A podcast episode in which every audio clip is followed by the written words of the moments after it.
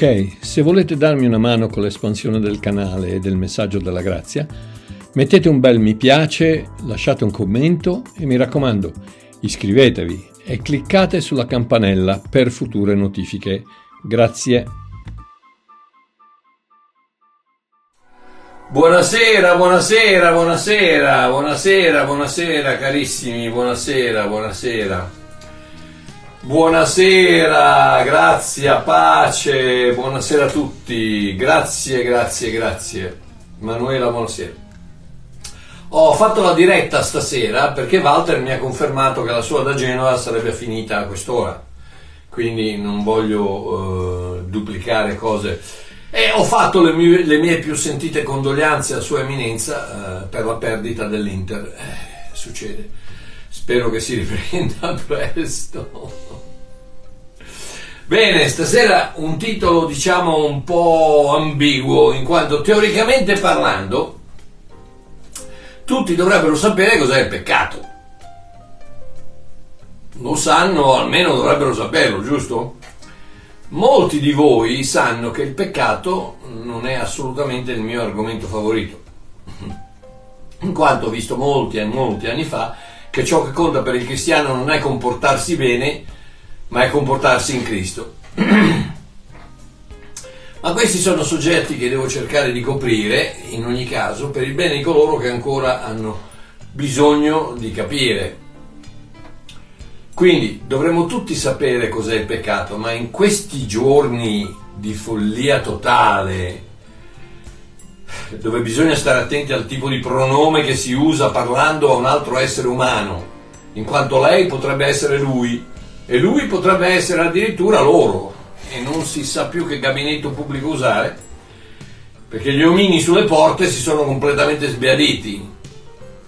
In questi giorni di follia dove la lista delle lettere per la, divers- la, la de- definizione delle diversità sessuali LGBTQAI eccetera eccetera sta ormai entrando nella seconda metà dell'alfabeto e dove le deviazioni più assurde vengono celebrate sulla televisione, nei social media, in politica, nell'opinione pubblica in generale, come se fossero non solo normali, ma ammirevoli e ambite. Forse la vecchia definizione di peccato che tutti avevamo fino a non tanti anni fa potrebbe essere un po', diciamo, fuori moda. Ma vediamo se riuscirò a servirvi una bella porzione di verità che vi possa rendere ancora più liberi. Oh, mentre cercavo su Google un'immagine per il peccato da usare per la locandina che ho pubblicato, ho letto una descrizione del peccato molto chiara e semplice, che diceva, il peccato è qualsiasi cosa che infrange la legge di Dio. Perfino Giovanni lo conferma in 1 Giovanni 3,4, che dice chiunque commette peccato commette pure una violazione della legge e il peccato è violazione della legge ho una definizione che va mano nella mano con le principali dottrine religiose nel mondo intero, che sia il Corano, le Gita, la Torah, il Tripitaka o come abbiamo visto la Bibbia stessa, il peccato è sempre definito come disubbidienza alle ordinanze di Dio, ribellione ai suoi comandamenti e trasgressione alle sue leggi.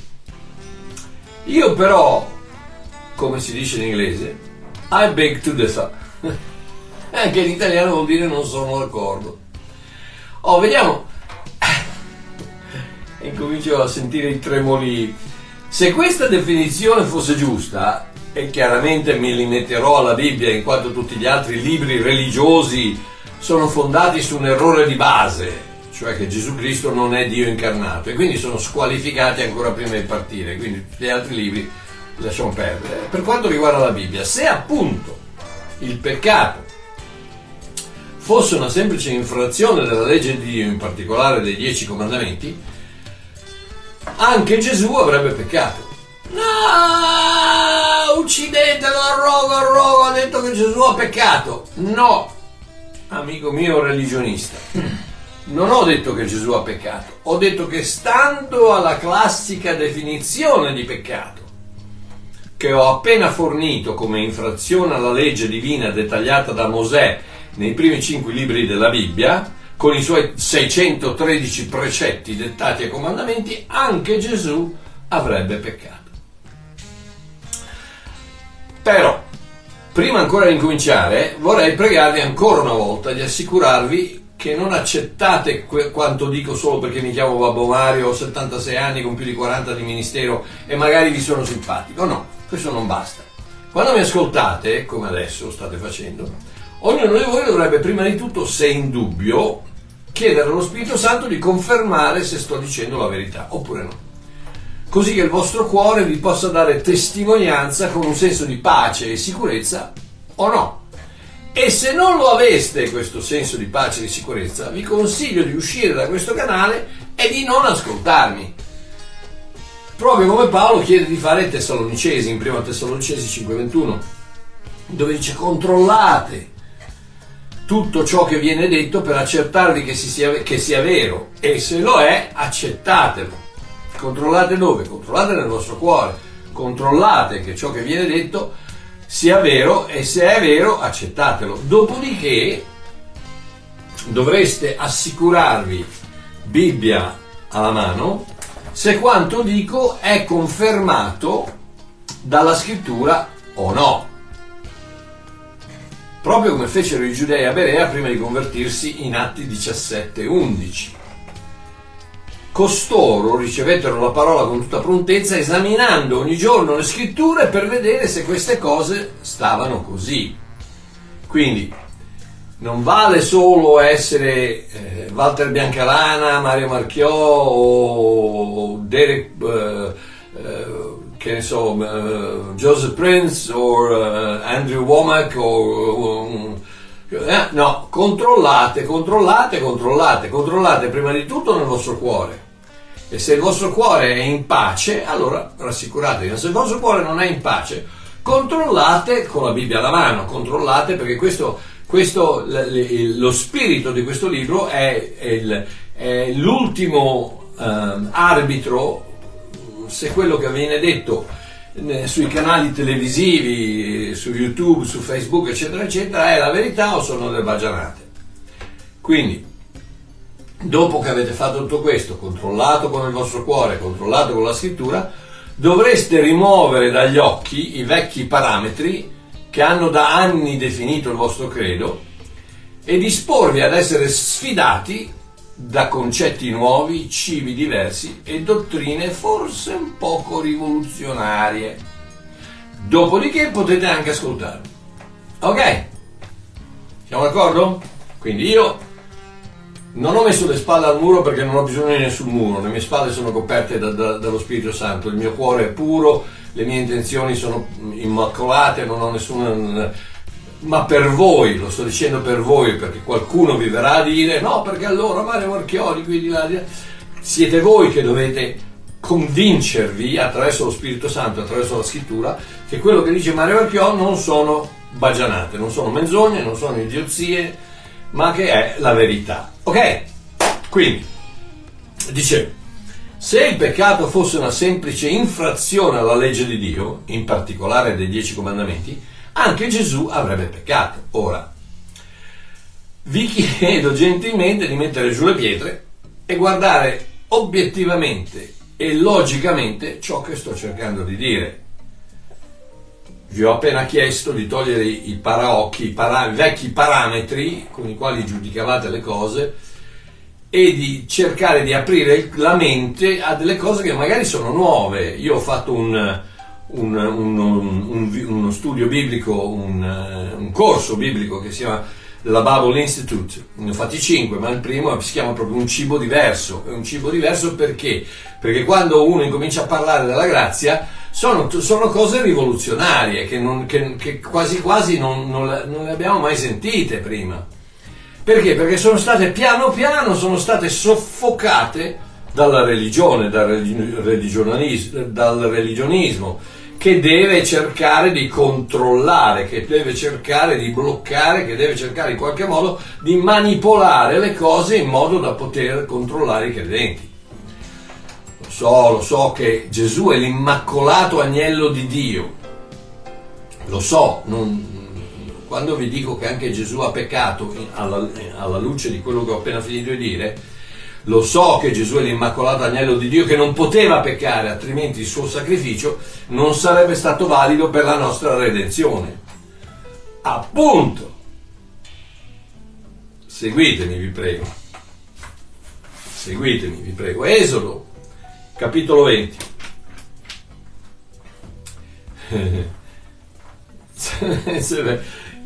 certe volte i religionisti mi fanno ridere perché mi dicono ah perché bisogna obbedire i dieci comandamenti. Eh, ogni tanto lo chiedo gli chiedo ma mm, li sai, li sai i dieci comandamenti? Li, li conosci?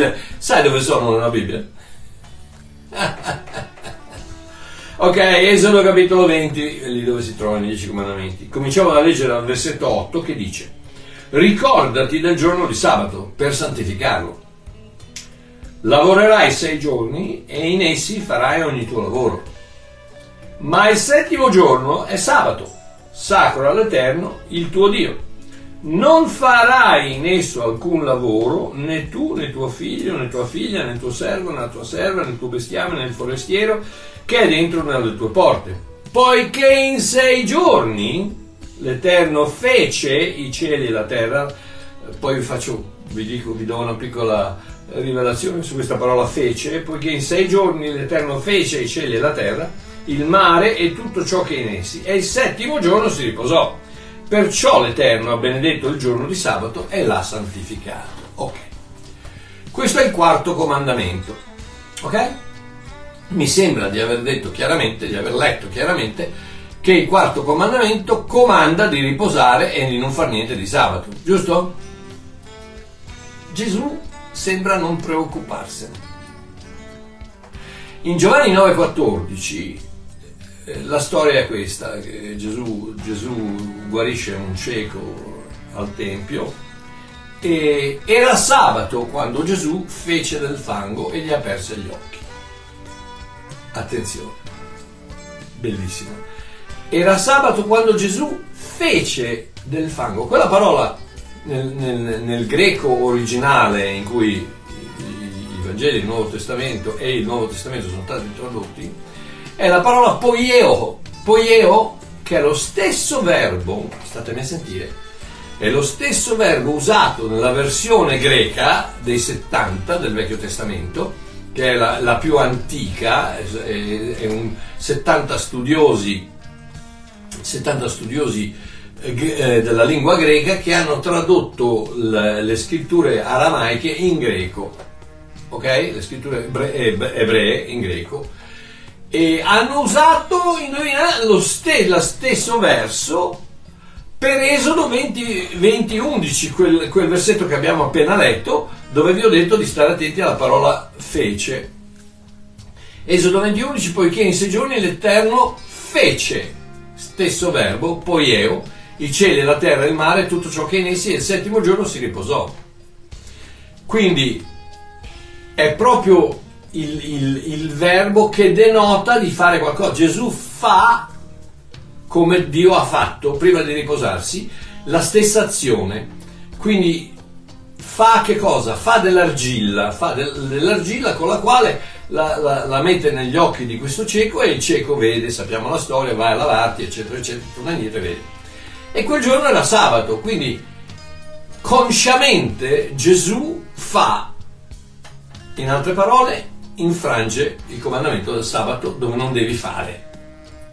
Non solo, ma Gesù incoraggia anche un povero malato ad infrangere il sabato dicendogli alzati, prendi il tuo lettuccio e cammina in Giovanni 5, 8, 9. Che dice? Alzati, prendi il tuo lettuccio e cammina, l'uomo fu guarito all'istante, prese il suo lettuccio e si mise a camminare, ora quel giorno era sabato. E non è lecito portare pesi di sabato. Quindi Gesù incoraggia una persona, un ebreo, a infrangere il quarto comandamento, dicendo prendi il tuo lettuccio e cammina. E in tanti altri passaggi dove Gesù sembra farlo apposta a stuzzicare i farisei, guarendo di sabato, i discepoli mangiando di sabato, facendo cose di sabato. eh, la Bibbia dice per questo i giudei perseguitavano Gesù e cercavano di ucciderlo perché faceva queste cose di sabato. Quindi ragazzi, logicamente, freddamente, è vero che stando a quello che, ha, che ho appena letto in Esodo 20, il, eh, i dieci comandamenti, il quarto comandamento che dice che devi rispettare il sabato, Gesù ha infranto il quarto comandamento, sì, e ha anche incoraggiato il, il, il paralitico a infrangerlo. Non solo, ma anche in diversi altri episodi dove sembra che Gesù dica una bugia ai suoi discepoli, quando gli dice non andrò a Gerusalemme e poi invece ci va di nascosto, che sembra che insulti pesantemente scribi e farisei, beh quello non sembra, razza di vipere, che venga preso dall'ira nel tempio e fustighi la gente, eh? che assolva adultere e prostitute colte sul fatto, quindi rendendosi complice del, dell'atto, che si mischi con i peccatori più volte e che tocchi ripetutamente persone impure come il lebroso quando è sceso dalla montagna, che da rabbino non avrebbe assolutamente dovuto avvicinare. Tutte cose che la legge proibisce limpidamente. E allora? Semplice, il peccato non è una cosa che fai, ma una cosa che sei. E Gesù era ed è il figlio di Dio che è e per sempre sarà senza peccato. Prima Pietro 2,22, egli non commise alcun peccato e non fu trovato alcun inganno nella sua bocca. Ebrei 4,15, noi non abbiamo un sommo sacerdote che non possa simpatizzare con le nostre infermità, ma uno che è stato tentato in ogni cosa come noi, senza però commettere peccato. Prima Giovanni 3,5, voi sapete che egli è stato manifestato per togliere via i nostri peccati e in lui non vi è peccato. Ma allora Marchiò cosa ha detto fino ad ora? Ho detto che Gesù, pur compiendo peccati, non ha mai peccato. Perché essendo figlio di Dio, rullo di tamburi, non poteva peccare. Proprio come me, proprio come te. Prima Giovanni 3,9 dice: Chiunque è nato da Dio, rullo di tamburi, brrr, tsh, Babbo Mario, e tutti, e tutti coloro che che eh, mi stanno ascoltando, la maggior parte di voi che siete nati di nuovo, se siete figli di Dio, state a sentire, chi, siete nati da Dio, quindi chiunque è nato da Dio non commette peccato, perché il seme di Dio dimora in lui. E non può, nota bene, parola greca, dunamai, sapete dinamo, no? La dinamo non può, eh, sta parlando di forza, di potenza, significa non avere la forza, non avere la possibilità di fare qualcosa non, non non vuole peccare o non dovrebbe o non pecca, no, non può peccare, non può peccare, non ha la dunamos, non ha la, non ha, non ha la possibilità, non ha dentro di sé la forza di poter peccare. Perché? Perché è un figlio di Dio e i figli di Dio non peccano. Non non peccano perché non commettono peccato, non peccano perché non possono peccare un attimino ragazzi, logicamente che vi ho, vi ho, appena fatto notare che Gesù ne ha fatte di cotte e di crude, quindi dovrebbe essere un peccato, ma assolutamente non può esserlo perché l'abbiamo appena detto che è senza peccato. Perché? Perché un figlio di Dio, un figlio di Dio non può peccare. Per, per condizione, per natura, per identità, non per comportamento. Non può peccare. Una volta nati di nuovo, nati dall'alto, nati da Dio, la nostra natura viene totalmente cambiata e Dio ci fa giusti, retti, santi e non potremo mai più essere peccatori. Lo eravamo, ma adesso siamo una nuova creatura, siamo suoi figli. Il peccato per il figlio di Dio è come un cerotto senza colla, non attacca. Avete, mai messo un cerotti che magari è stato usato, mm, mm, magari bagnato, non so, c'è l'olio. Eh, l'olio, l'olio, l'olio. L'olio dello Spirito Santo fa sì che, il cerotto del peccato non si attacchi. Ta-da-da. 2 Corinzi 5:21 poiché egli ha fatto essere peccato per noi colui che non ha conosciuto peccato, affinché noi potessimo diventare giustizia di Dio in lui. Nota bene che egli, ha, egli Dio ha fatto essere peccato. Gesù non poteva peccare, quindi Dio lo ha dovuto far essere peccato. Vi ricordate il serpente sulla croce, non l'agnello? Dio ha detto a Mosè di mettere un serpente su quel palo, non, non, non un agnello.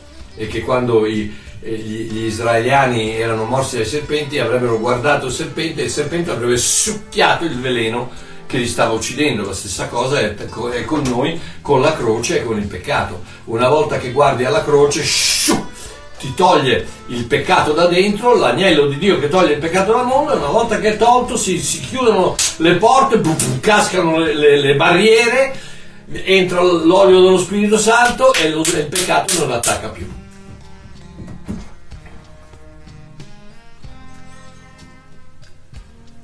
Ecco perché quattro versetti prima di, di, di 2 Corinzi 5:21 troviamo la famosa dichiarazione se dunque uno è in Cristo egli è una nuova creatura. Le cose vecchie sono passati, passate. Ecco tutte le cose sono diventate nuove. La parola tradotta nuova e nuove è kainos che stando alla concordanza strong Letteralmente vuol dire fatto di recente, fresco, inutilizzato, mai indossato, di un tipo nuovo senza precedenti, nuovo, insolito, inaudito.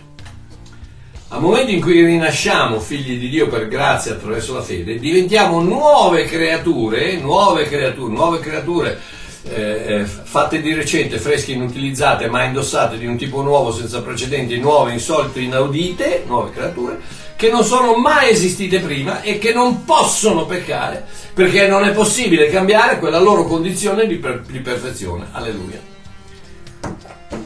Il peccato non è cosa fai, è cosa sei.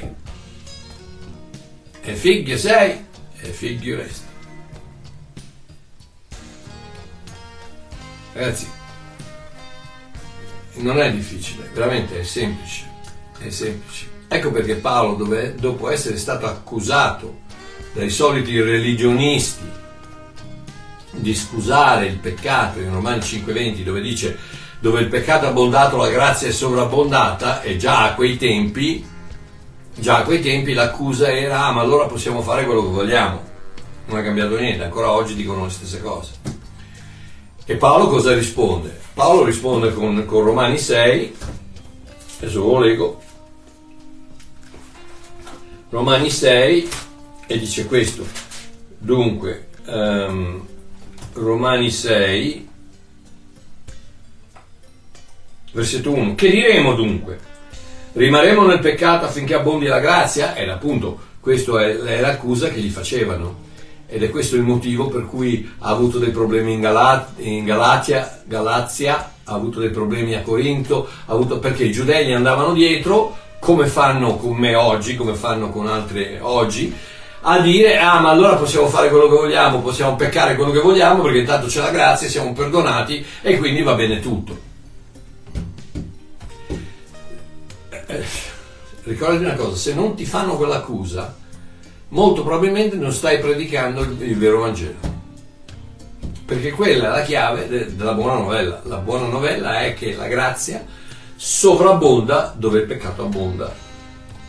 Il, um, Ebrei Romani 5:20 dice dove il peccato è abbondato la grazia è sovrabbondata. In altre parole, nella corsa tra la grazia e il peccato, il peccato non riuscirà mai a raggiungere la grazia. La grazia sovrabbonderà iper, up, uper, iper perisseo, caris, da dove viene la, la famosa definizione ipergrazia, eh, l'ipergrazia è quella cosa che non può essere toccata dal peccato perché è iper, è sopra, è, è sovrabbonda, è più grande, è più enorme, è più forte, più potente, più, più tutto. Il peccato non, riesce, non riuscirà mai a raggiungere la grazia perché dove il peccato è enorme, la grazia è iper enorme. Quindi se tu pecchi 100, la grazia ti perdona a 1000.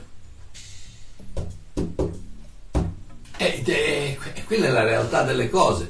Poi chiaramente poi ci sono i religionisti, ci sono i legalisti, ci sono le tradizioni, ci sono le vecchie chiese, le comunità, le, le, gli evangelici, pentecostali, il velo in testa, eh, Signore aiutami, tutte quelle cose lì e, e allora è, è difficile e io però continuo, continuo, continuo, scusatemi, sarò monotono, ma mi dispiace, ma io devo continuare perché finché non riesco a far capire che la grazia sovrabbonda dove il peccato abbonda, eh.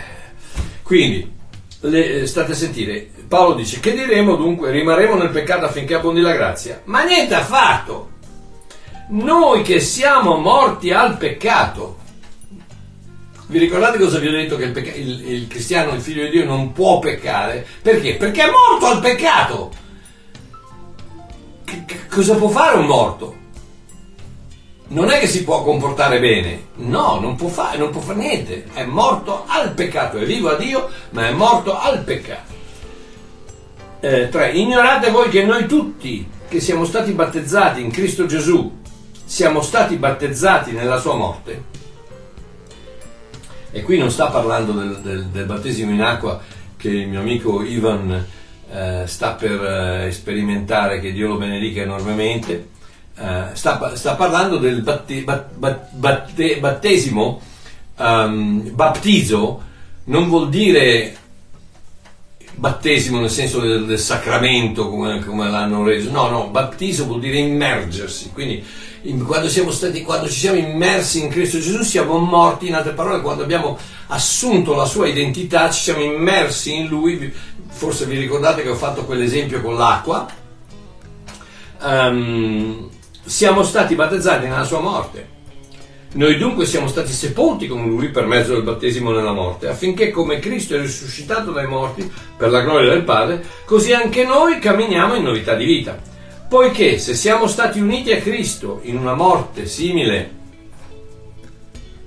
alla sua, saremo anche partecipi della sua risurrezione. Sapendo questo, che il nostro vecchio uomo è stato crocifisso con lui perché il corpo del peccato possa essere annullato. Ragazzi, voi più chiaro di così, siamo stati crocifissi con Cristo perché il corpo del peccato possa essere annullato. Ecco perché non puoi peccare, perché il corpo del peccato è stato annullato, è stato ucciso, distrutto, tolto, tolto di torno.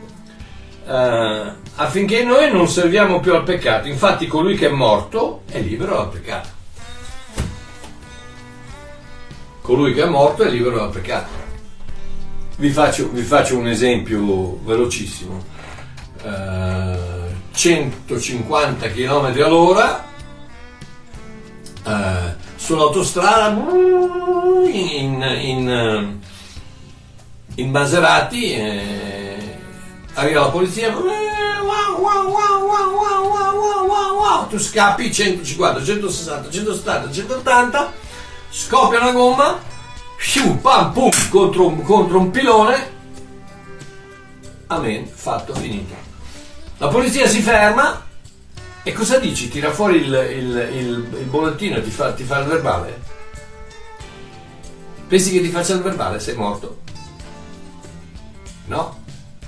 Chi è morto al peccato non può, potrà mai più avere un verbale dal peccato o dalla legge. Ma allora Marchiò, cos'è questo benedetto peccato? Oh, attenzione. Romani 14, 23 afferma tutto quello che non viene dalla fede è peccato. Ebrei 11,6 senza fede è impossibile piacergli. State attenti, il peccato non è far torto alla legge di Mosè, la Torah con i 613 comandamenti non è far torto alla legge di Mosè, ma il peccato è far torto alla legge di Cristo. Romani 8, 1, 2 dice, non c'è dunque più nessuna condanna per quelli che sono in Cristo Gesù, perché la legge dello Spirito della vita in Cristo Gesù mi ha liberato dalla legge del peccato e della morte. Il peccato è far torto a quella legge, la legge dello Spirito della vita in Cristo Gesù. In altre parole, non crederci. Ecco perché quello che non viene dalla fede è peccato. Perché se non ci credi, l'unico peccato e sei libero dal peccato una volta per, tutto, per tutte, intoccabile, una volta che, che, che ricevi la, quella, la, lo spirito della vita in Cristo Gesù, che ti ha liberato dalla legge del peccato e dalla morte, sei libero dal peccato una volta per tutte, intoccabile dalla morte, vivo per sempre, rice- hai ricevuto la vita eterna, il perdono eterno, la santificazione eterna per grazia attraverso la fede. Punto.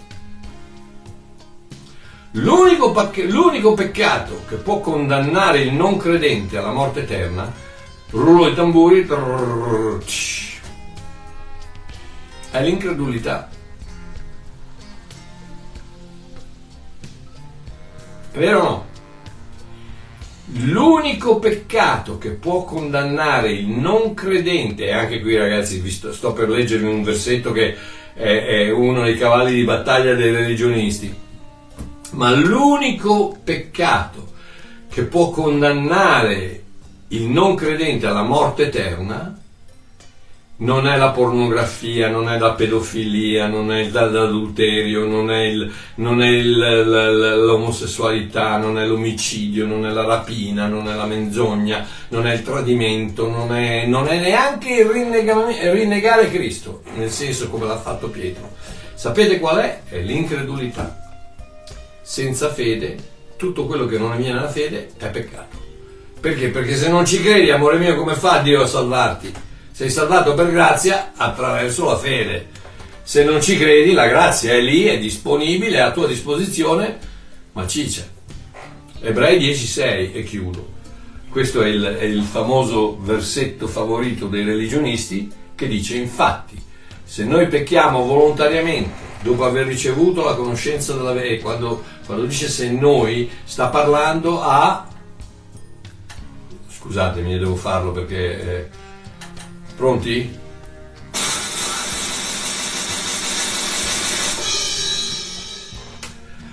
Uh, sta, parla- sta parlando agli ebrei. Sta parlando ad ebrei che non erano cristiani. È come ragazzi, come certe volte i discepoli di Cristo, abbiamo fatto lo studio due, due, due puntate fa, la differenza tra insegnante e discepolo i discepoli di Cristo erano ebrei, non erano cristiani, quindi quando Gesù si, ric- si, si, rivolge a loro, si rivolge a persone che ancora devono fare quel passaggio dalla morte alla vita. Ed ecco perché il Nuovo Testamento non inizia a Matteo 1.1 con la culla, ma inizia Giovanni 19.30 con la croce, quando Gesù dice tutto è compiuto. E quando sappiamo lo Spirito Pentecoste, lo Spirito Santo viene, quindi sono pieni dello Spirito Santo e in quel momento, il momento in cui lo Spirito Santo entra e loro lo, lo, lo lasciano entrare, cosa succede? Succede che sono nati di nuovo, perché lo Spirito di Dio entra e vengono, vengono, vengono riempiti, vengono, na, vengono nati dall'alto. Quindi Infatti, se noi pecchiamo quando dice noi, sta parlando agli ebrei, ai non cristiani, ai non credenti, se noi pecchiamo volontariamente, dopo aver ricevuto la, la conoscenza della verità, in altre parole, ti è stato detto e ridetto e ridetto e ridetto e ridetto, ti hanno fatto vedere, ti hanno provato, ti hanno, ti hanno, ti hanno con, le, con, le, scritture, con, con, tutto quanto, ti hanno dato la conoscenza della verità. Se dopo aver ricevuto la conoscenza della verità pecchiamo volontariamente di cosa? Di incredulità, non rimane più alcun sacrificio per i peccati. Per i peccati, sacrificio per i peccati. Se pecchiamo, l'incredulità non rimane sacrificio per i peccati, perché i peccati ci sono solo se non crediamo al sacrificio che cancella i peccati. Ma soltanto una spaventosa attesa di giudizio, un ardore di fuoco che divorerà gli avversari prova ancora di più che non sta parlando di cristiani, perché i cristiani sono figli, non avversari. Quindi, amore mio, rilassati nella tua nuova nascita, nella tua nuova natura di figlio di Dio e nella tua nuova condizione di eterna santità in Cristo Gesù. Nessuno potrà mai toccartela quella santità. No, non c'entra niente con Padre Pio, non c'entra niente con Santa Caterina, non c'entra niente, no. la santità dove è la perfezione dello Spirito di Dio che è entrato in te e ha completamente tolto qualsiasi ombra di peccato, qualsiasi odore di peccato, qualsiasi mancanza, qualsiasi infrazione, qualsiasi cosa che non sia la perfezione di Cristo, che è in te e sarà sempre in te. Quindi, nella tua condizione di eterna santità in Cristo Gesù, rilassati nella tua nuova nascita, nella tua nuova natura di figlio di Dio. Rilassati nella tua nuova condizione di eterna santità in Cristo Gesù, perfezione. Ma non dimenticare mai, e qui ci vorrebbe un altro rullo di tamburi, non dimenticare mai che anche se il peccato non può toccare la tua vita eterna, può senz'altro mettere a soqquadro la tua vita di ogni giorno la tua e quella, e quella di quelli che ti stanno vicino. Quindi, adesso vai, rilassati, tira un sospiro di sollievo, goditi la vita e non peccare più. Un abbraccione ragazzi, vi voglio bene, ci sentiamo martedì.